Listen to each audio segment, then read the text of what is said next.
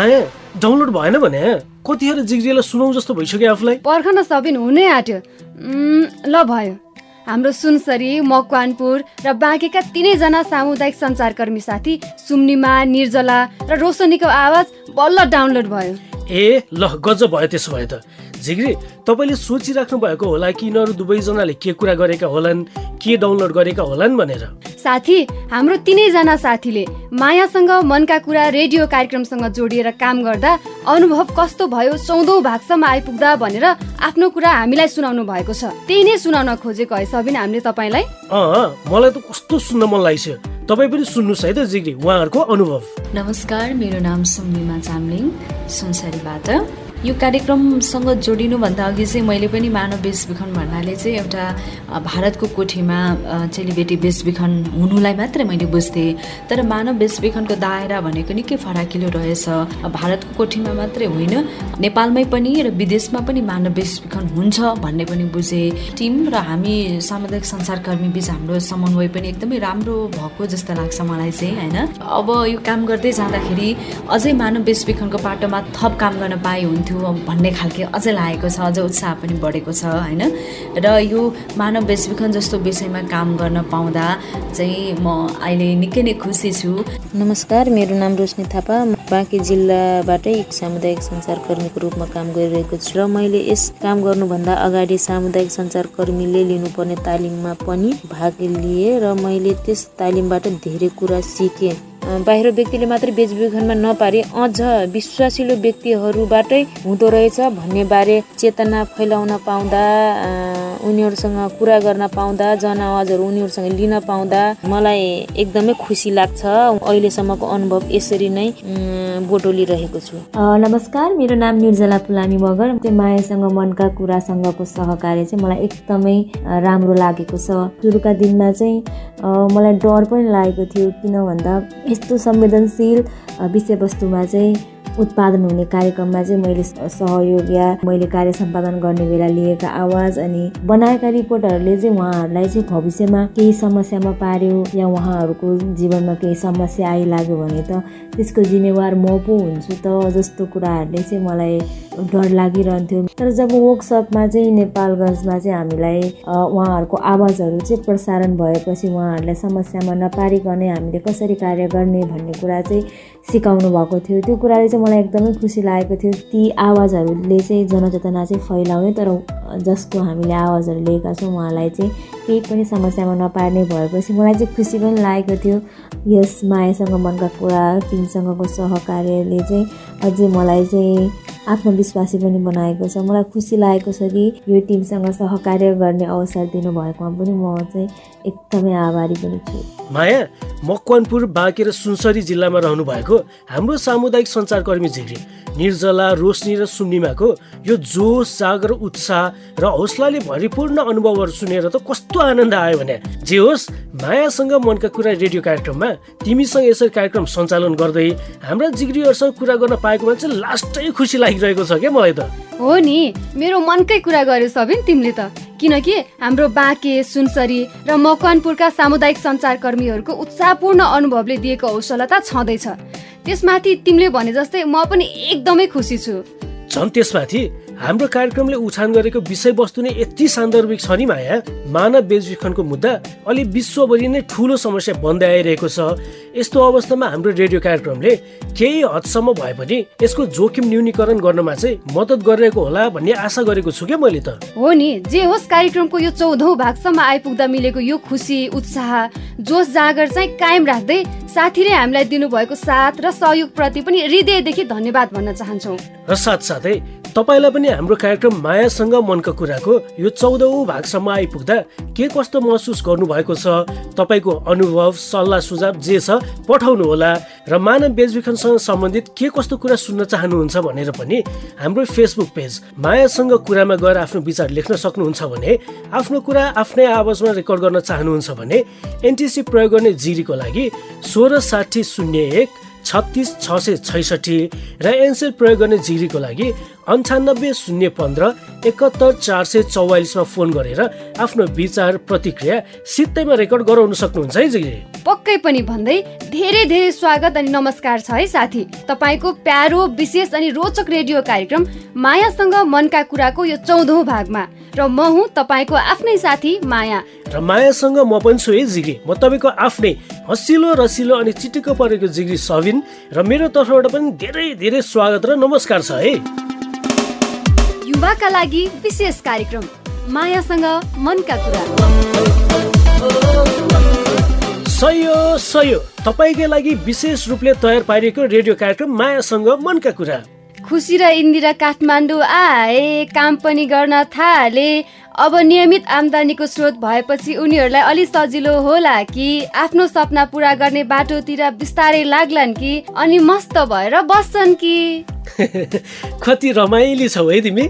दसैँको गीतलाई इन्दिरा खुसीको कथाको पारामा पुगाइदियो त। दसैँ आयो खाउला पिउला भने जस्तै गरी। मान्नै पर्छ तिमीलाई साह्रै ट्यालेन्ट। साथी खुसी र इन्दिराको यो आँट र साहस देखेर त मान्नै पर्छ। हेर त सबिन आखिर दुःखै भए पनि उनीहरूले आफूलाई सेटल गरे है। त्यही त झन् जिग्री इन्दिरालाई हेर न। आफ्नै इच्छा आकाङ्क्षाहरू पुरा गर्न जसरी हुन्छ लागि परेछ अरूले देखेको सपना पुरा होला नहोला त्यो म जान्दिनँ। तर इन्दिराले जे सोच्छ त्यो पुरा गरेरै छोड्छ भनेको सुनेर चाहिँ मलाई वाह! यो हो नि तरिका जस्तो लाग्यो क्या माया। हो है? अझ इन्दिरा त डान्स बारमा वेटरको काम पाइयो भनेर कति खुसी भयो कि।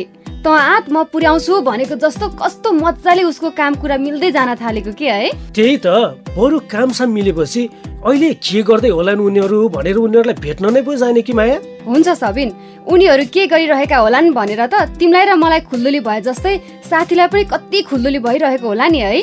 त्यही भएर साथी सुनौ न त खुसी र इन्दिराको कथाको यो दोस्रो भाग।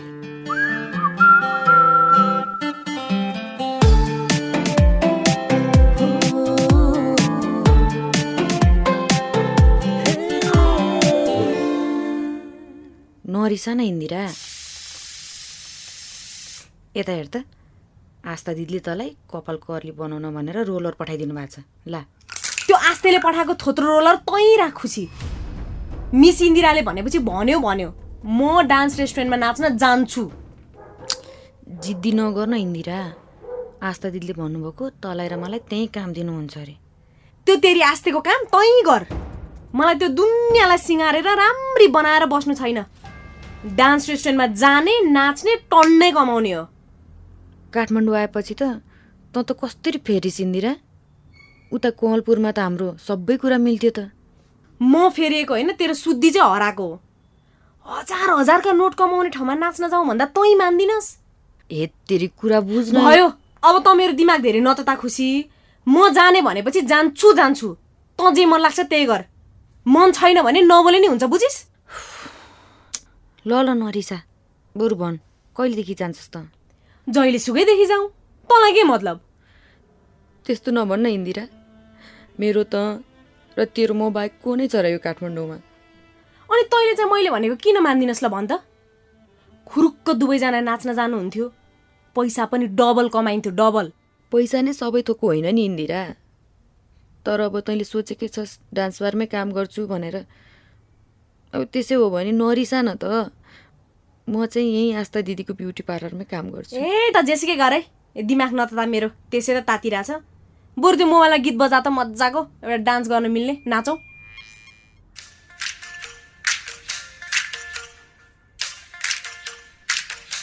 के टल्ल परेर हेरेर खुसी? त ब्युटी पार्लरमा काम गर्ने भए पनि अहिले एकछिन त मसँग नाची हुन्छ नि। आइज। ल ल। तँसँग नाच्नु मलाई रमाइलो लाग्छ नि। खै त्यो दाई हातले न। यसरी समात्ने हो कि यसरी? ल।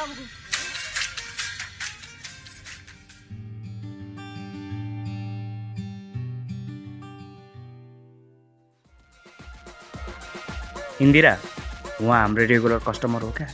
यताउता के चाहिन्छ यसो बुझ्यौ नि तिमीले कुरा? जाउ जाउ हुन्छ हुन्छ उत्तम दाई म गइहालेँ। दाई के लिनुहुन्छ? यसो गर न। एउटा चिसो बियर ल्याऊ होइन? अनि एक प्लेट चिकन चिल्ली खानु पर्यो। म पनि जुस खाऊँ है। जुस मात्रै? अँ जुस मात्रै। हुन्छ खाऊ नि त खाऊ। अनि सुन त तिमी नयाँ हो बहिनी पहिलोचोटि देखेँ त। अँ हो दाइ नयाँ हो। आज मेरो दोस्रो दिन। ए ल ठिक छ ठिक छ। जे होस् यो उत्तमले चाहिँ डान्स रेस्टुरेन्टमा केटीहरू चाहिँ राम्री राम्री छानी छानी ल्याउने हो मान्नै पर्छ। दाइ पनि। अनि यति राम्री मान्छेको नाम चाहिँ के पर्यो? ए नाम? जोली। असली नाम चाहिँ भन्दै गरौँला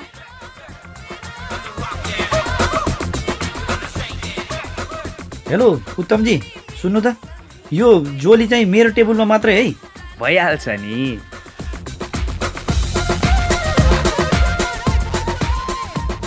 दाइ हात नल्याउनु है। मलाई यस्तो गरे मन पर्दैन। झुकेर गएको नि। हेर यति राम्रो मान्छे रिसाउँदा त झन् कस्तो राम्रो देखिँदो रहेछ। भो भो जिस्क्याउनु पर्दैन। बरु के थप्नुहुन्छ? थपाउँला नि। अब यति राम्रो मान्छेले भनेपछि त थप्न परेन।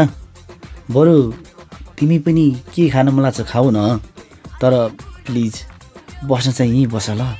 तपाईँलाई चाहिँ के ल्याइदिउने अब मलाई त्यही एउटा बियर ल्याऊ। तिमीलाई जे जे मन लाग्छ खाऊ। म छु नि तर बस्न चाहिँ सँगै बस ल। अलि यता आऊ न। म तपाईँलाई बियर लिएर आइदिन्छु। ओके छ त। लिएर आऊ अनि बसौँला नि त।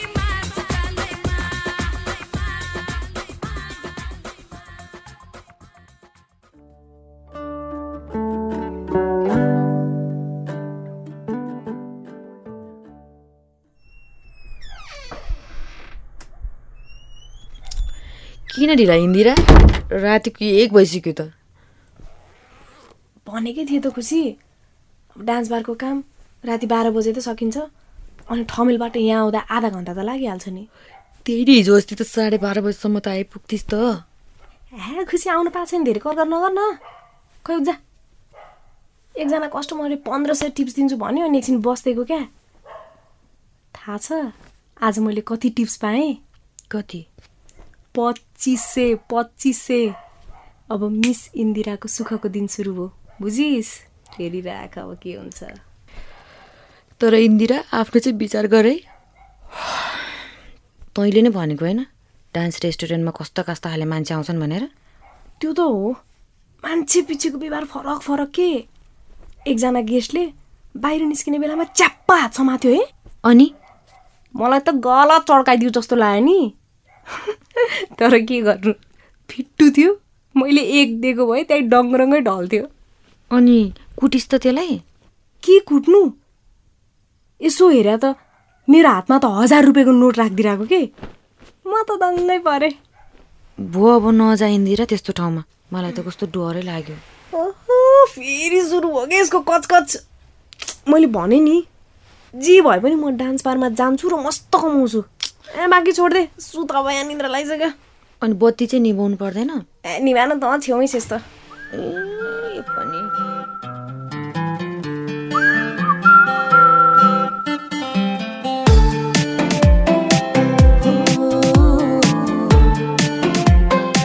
ओहो माया। जिग्री खुसी र इन्दिराको जीवनशैली त कस्तो फरक हुँदै आएको के है? इन्दिरा चाहिँ डान्स बारमा काम गर्न थालेकी छिन् भने खुसीले चाहिँ डान्स बार भन्दा त ब्युटी पार्लरमै काम सिकेर त्यही काम गर्ने पो थाली त। अँ अब दुवैजनाले काम गर्न थालेपछि पैसा पनि कमाउने भए अब बिस्तारै अलि सजिलो पनि हुन्छ होला। त्यही त माया। आफ्नो गाउँ छोडेर आफ्नो सपना आकाङ्क्षा पुरा गर्नको लागि सहर पसेका उनीहरू बल्ल काठमाडौँमा सेटल हुने राम्रो जीवन जिउने उनीहरूको सपना आकाङ्क्षा बिस्तारै पुरा होला कि जस्तो छ है। किनभनेदेखि नि यस्तो कुरा त आजको भोलि हुने पनि होइन समय लाग्छ नि हो कि भन न।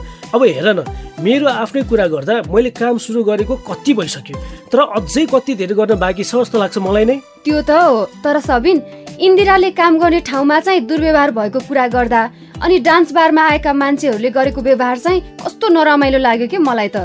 मलाई पनि हो माया। यस्तो कुरामा चाहिँ आफूले काम गर्ने ठाउँमा चाहे त्यो जुनसुकै ठाउँ होस् त्यहाँ आफूलाई सुरक्षित कसरी राख्ने होला भन्ने चाहिँ हामी मध्ये हरेकले सोच्नुपर्ने कुरा हो जस्तो पनि लाग्यो कि मलाई त? किनभनेदेखि नि माया नराम्रो नियतका फाइदा उठाउन खोज्ने सबैतिर हुन्छन्। अझ यौन दुर्व्यवहार त कानुनी अपराध पनि हो। तर भनेर के गर्ने? सबैले खुलेर प्रतिकार गरिहाल्ने आत्मविश्वास परिस्थिति सबैको हुँदैन हेर। तर यस्तो भनेर यस्तो कुरालाई व्यवस्था गर्नुपर्छ भन्न खोजेको त पक्कै होइन है। त्यही अघि इन्दिरा र खुसीको जस्तै परिस्थितिमा अरू कति धेरैजना हुनुहुन्छ होला नि है? आफ्नो सपना आकाङ्क्षा पुरा गर्नको लागि मनोरञ्जन क्षेत्रमा काम गरिरहेका। त्यही भएर भनेको। यो मनोरञ्जन क्षेत्र भन्नाले डान्स बार क्याबिन रेस्टुरेन्ट दोहोरी खाजा घर जस्ता ठाउँमा काम गर्दा वा भनौँ न त्यहाँ मात्रै होइन जुनसुकै ठाउँमा काम गर्ने वा नगर्ने भनेर निर्णय गर्नु अघि चाहिँ आउन सक्ने जोखिम पनि केलाउनुपर्छ होला पहिलो कुरा त हो कि भन न। तर यदि काम गर्नै पर्ने छ भने चाहिँ चाहे त्यो समस्याले गर्दा होस् वा अन्य कारणले गर्दा त्यहाँ आउन सक्ने जोखिम पनि पहिल्यै केलाएर चाहिँ तयार हुनुपर्छ जस्तो लाग्छ क्या मलाई त? हो तिमीले भनेको कुरा दुर्व्यवहार र जोखिम त जस्तो सुकै ठाउँमा काम गर्दा पनि सबैलाई हुन सक्छ। कुनै ठाउँमा जोखिम अलि बढी होला कुनै ठाउँमा अलि कम होला फरक त्यति त हो। त्यसैले ठाउँ अनुसार र आफ्नो काम अनुसार मलाई के के समस्या आउन सक्ला जोखिम कहाँ कहाँ छ र त्यसलाई मैले कसरी सामना गर्न सक्छु होला त भन्ने सोच विचार पहिल्यै गऱ्यौँ भने त्यस्ता परिस्थितिको सामना गर्न हामी अलि बढी तयार हुन्छौँ कि? होइन साथी तपाईँलाई के लाग्छ? हो नि र हामीले सधैँभरि दोहोऱ्याइरहने कुरा म फेरि पनि भन्छु है बढी जोखिमयुक्त काममा माहौलमा नराम्रो नियत भएका मान्छेलाई अझ सजिलो हुन्छ हाम्रो फाइदा उठाउन। हाम्रो सपना आकाङ्क्षा पुरा गरिदिने बाहनामा मानव बेचबिखन गर्ने तस्करहरूले मौका हेरिरहेको पनि हुन सक्छ र आफ्नो जालमा पारेर हामीलाई असुरक्षित परिस्थितिमा पार्न सक्छन् बेचबिखन नै गरिदिन सक्छन् नि हो कि भन्नु त जिग्रे? त्यही भएर साथी हामीले भन्दै आएकै कुरा हो। मनोरञ्जन क्षेत्रमा काम गर्न जान लाग्दा होस् या अरू कुनै काममा जाँदा होस् सबै कुरा सोच विचार गरेर सबिनले भने जस्तै जोखिम केलाएर आफू तयार भएर मात्रै के गर्ने भनेर निर्णय गरौँ। कहिलेकाहीँ कम जोखिमको अप्सन रोज्दा सङ्घर्षको बाटो अलि लामो हुन सक्ला। तर यस्तो कुरामा पछिसम्मको कुरा सोच्नुपर्छ कि जस्तो लाग्छ मलाई। होइन सबिन? हो नि र हाम्रो आफ्नो सुरक्षा भन्दा ठुलो कुरा त अरू केलाई मान्ने र? हो कि भन न। त्यही त। र जिगे अहिले हामीले मनोरञ्जन क्षेत्र र त्यसमा काम गर्दा आउन सक्ने जोखिमको बारेमा कुरा गरिरहँदा नि यसै बारेमा अझ विस्तृत रूपमा बुझौँ न मनोरञ्जन क्षेत्र भनेको कस्तो खालको क्षेत्र हो? यसमा काम गर्ने व्यक्तिहरूको स्थिति कस्तो छ? कसरी मनोरञ्जन क्षेत्रले किशोर किशोरी र युवालाई आकर्षित गरिरहेको छ भनेर। भइहाल्छ नि सबिन। अझ मैले त उनीहरूले मनोरञ्जन क्षेत्रमा काम गर्दा के कस्तो खालको अधिकारहरू पाउँछन् भनेर विश्वास नेपालका अधिवक्ता तथा सूचना अधिकृतका रूपमा कार्यरत रसना ढकालसँग कुराकानी गरेको थिएँ। त्यही कुराकानी सुनाउन है। मनोरञ्जन क्षेत्र भनेको अब विशुद्ध रूपमा जहाँ मनोरञ्जन दिइन्छ। जस्तै दोरिसा डान्स बारहरू क्याबिन खाजा घरहरूलाई पनि हामीले मनोरञ्जनको क्षेत्रमा हामीले राखेका छौँ। अब म कस्तो काममा जाँदैछु? मैले गर्ने काम के हो होइन? धेरै कुराहरू विचार पुर्याउनु पर्ने हुन्छ। त्यसपछि अब सुरक्षाका सवालहरू पनि जोडिएका हुन्छन् है। सबै ठाउँ असुरक्षित पनि हुँदैन र यति भन्दै सबै चाहिँ ठाउँ सुरक्षित पनि छ भन्ने चाहिँ छैन श्रमिकको हकमा चाहिँ कुरा गर्नु पर्दाखेरि सम्झौता पत्रको लागि अब आफूले मेहनत गरिसकेपछि आफ्नो पारिश्रमिक मैले कति पाउँछु होइन मैले के के कामहरू गर्नुपर्छ यो काम गरे गरे बापत मलाई संस्थाबाट के रिटर्न आउँछ भन्ने कुरा त्यतिसम्मको क्वेसन त श्रमिकले गर्नु पर्यो नि त यतातिर सञ्चालक जीवहरूको हकमा पनि त्यो कुरा लागु हुन्छ किनभने हामीसँग एनले नै व्यवस्था गरेको छ एनले के भनेको छ भने हजुर तपाईँ कुनै पनि प्रतिष्ठानमा गएकै मितिदेखि त्यो श्रमिकले करार पत्र पाउनुपर्छ। त्यही अनुसारको सम्झौता पत्र हुन्छ कि उहाँहरूलाई अरू कुनै अब नियुक्ति पत्र हुन्छ त्यो चाहिँ प्रदान गर्नुपर्ने हुन्छ। बेसिक स्यालेरी पन्ध्र हजार त उहाँहरूले पाएकै हुनुपर्छ यो हाम्रो कानुनले नै दिएको। र त्यसपछि चाहिँ अब महिलाको हकमा कुरा गर्दाखेरि अब मासिक बिदाका कुराहरू हप्ते बिदाका कुराहरू अनि हजुरको अब प्रसुति भएको महिला छ भने प्रसुति बिदाका कुराहरू महिनावारीको समयमा उहाँलाई धेरै काम लोड नलगाउने गर्नै पर्यो भने पनि बिच बिचमा आराम गर्न दिने भन्ने कुरा यावत कुराहरू श्रम ऐनले तोकेको छ। जुन कुरा चाहिँ हामीले मनोरञ्जन क्षेत्रमा पनि त्यो कुरा लागू हुन्छ। करिब नेपालमा मात्रै आठ लाखको हाराहारीमा यो क्षेत्रमा श्रमिकहरू आश्रित छन् भन्ने कुरा चाहिँ उहाँहरूले भन्नुहुन्छ होइन? तर अब के को आधारमा त्यो आएको छ त्यो आधार चाहिँ केही पनि छैन। कानुनी मेकानिजमहरू त अब थुप्रै नै छ। अब नेपाल प्रहरी नै हो अपराध अनुसन्धानको लागि एउटा अथोरिटी प्राप्त संयन्त्र नेपालमा होइन अब आफूमाथि त्यस्तो हिंसा भइहाल्यो चाहे कार्यस्थलमा होस् चाहे घरमा होस् भने डिरेक्टली हामी हन्ड्रेडमा फोन गर्ने फौजदारी अपराधका कुराहरू आयो भने कुटपिटका कुराहरू कार्यस्थलमा हुने हिंसाका कुराहरू भयो भने यो सोझै कार्यस्थलमा हुने हिंसा विरुद्धको जुन एन छ हो त्यो एनसँग ठोकिन्छ त्यसपछि अब पारिश्रमिक त्यो चाहिँ अब लेबर एक्टसँग ठोकिन्छ होइन हो यस्ता लिगल के अरे ऊहरू चाहिँ छन् यसको लागि।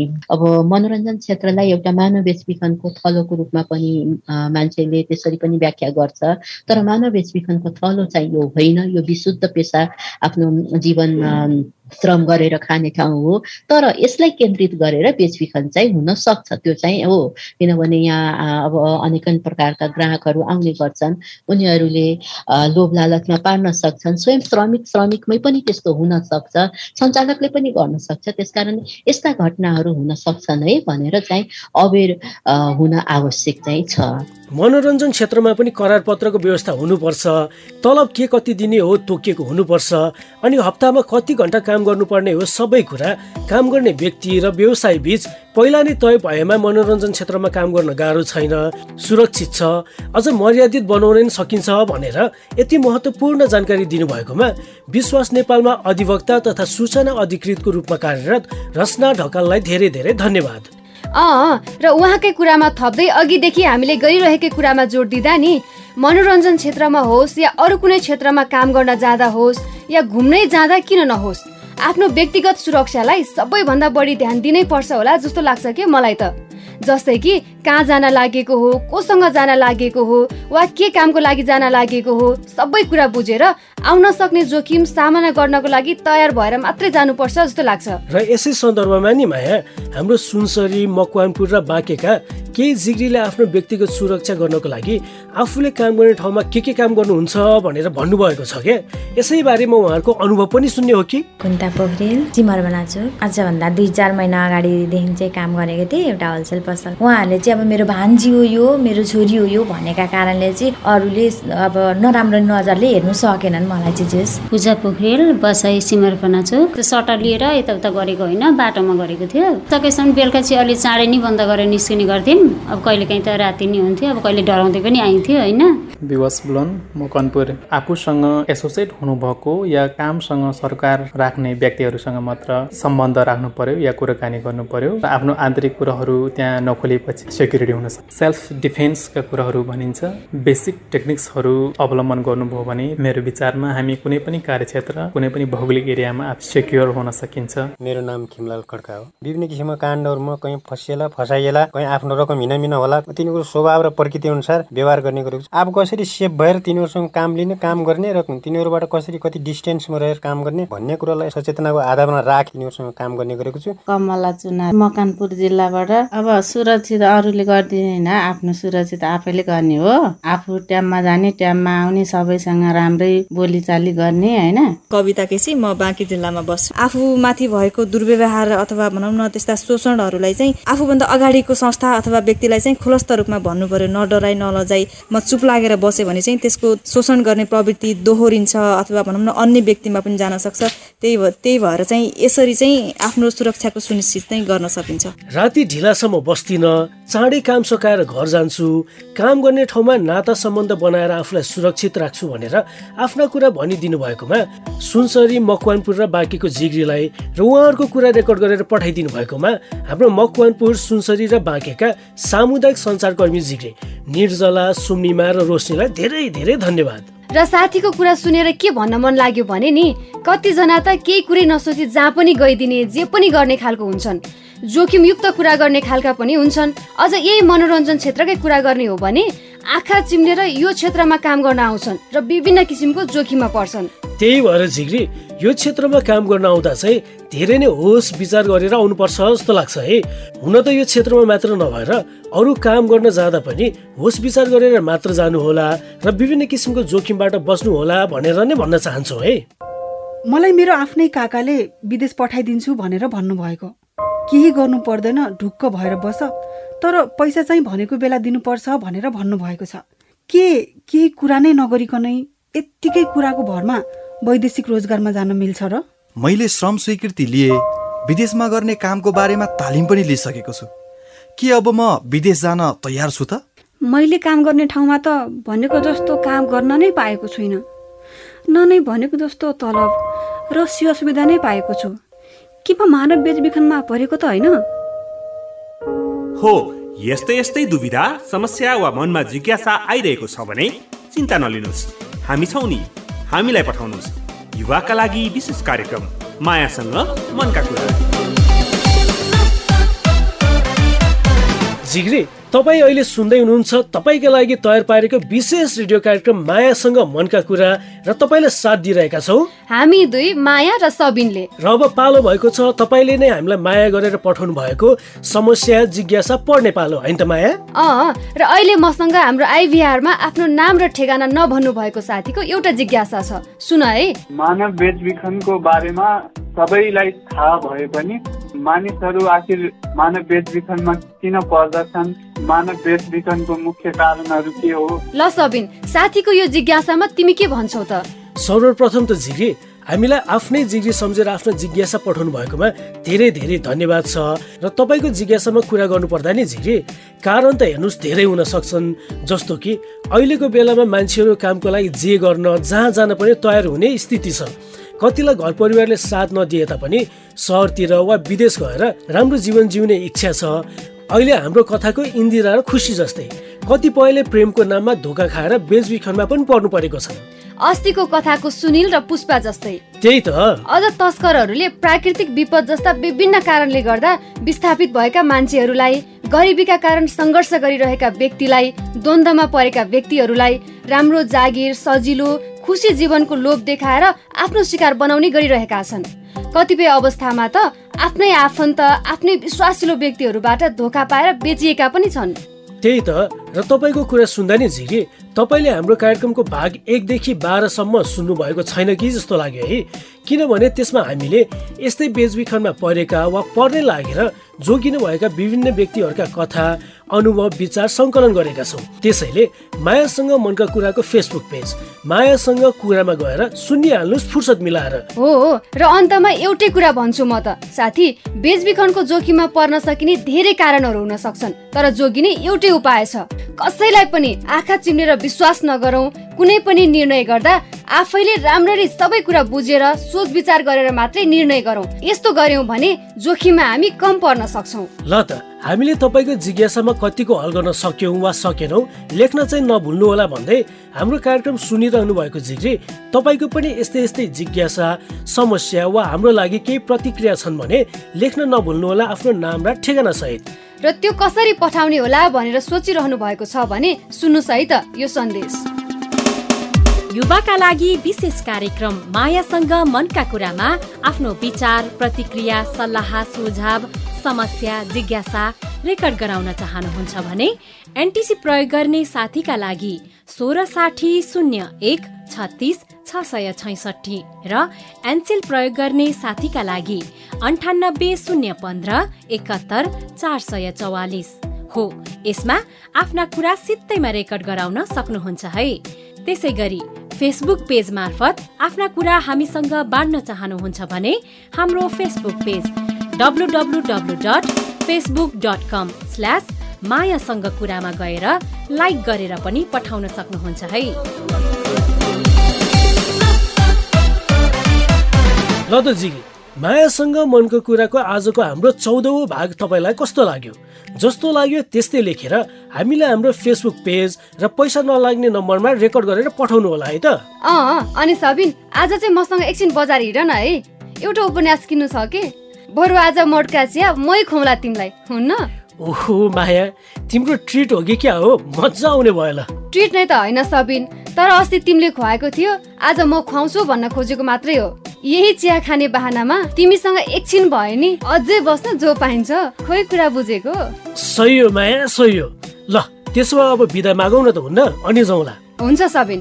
ल त साथी इन्दिरा र खुसीको कथामा अब के होला त? इन्दिराले डान्स बारमा काम गर्न थालेका छन् अनि खुसीले ब्युटी पार्लरमा दुवैजनाले काम गर्न थालेका छन्। अब अगाडि के होला त? यी सबै कुरा थाहा पाउन अर्को हप्ता यही समयमा यही एफएम स्टेसनमा सुन्न आउनु होला भन्दै आजको मायासँग मनका कुराको चौधौँ भागबाट म तपाईँको आफ्नै साथी माया। र मायासँग म तपाईँको आफ्नै हसिलो र सिलो चिटिक्क परेको जिग्री सबिन पनि बिदा माग्छु। नमस्ते बाई बाई फेरि भेटौँला।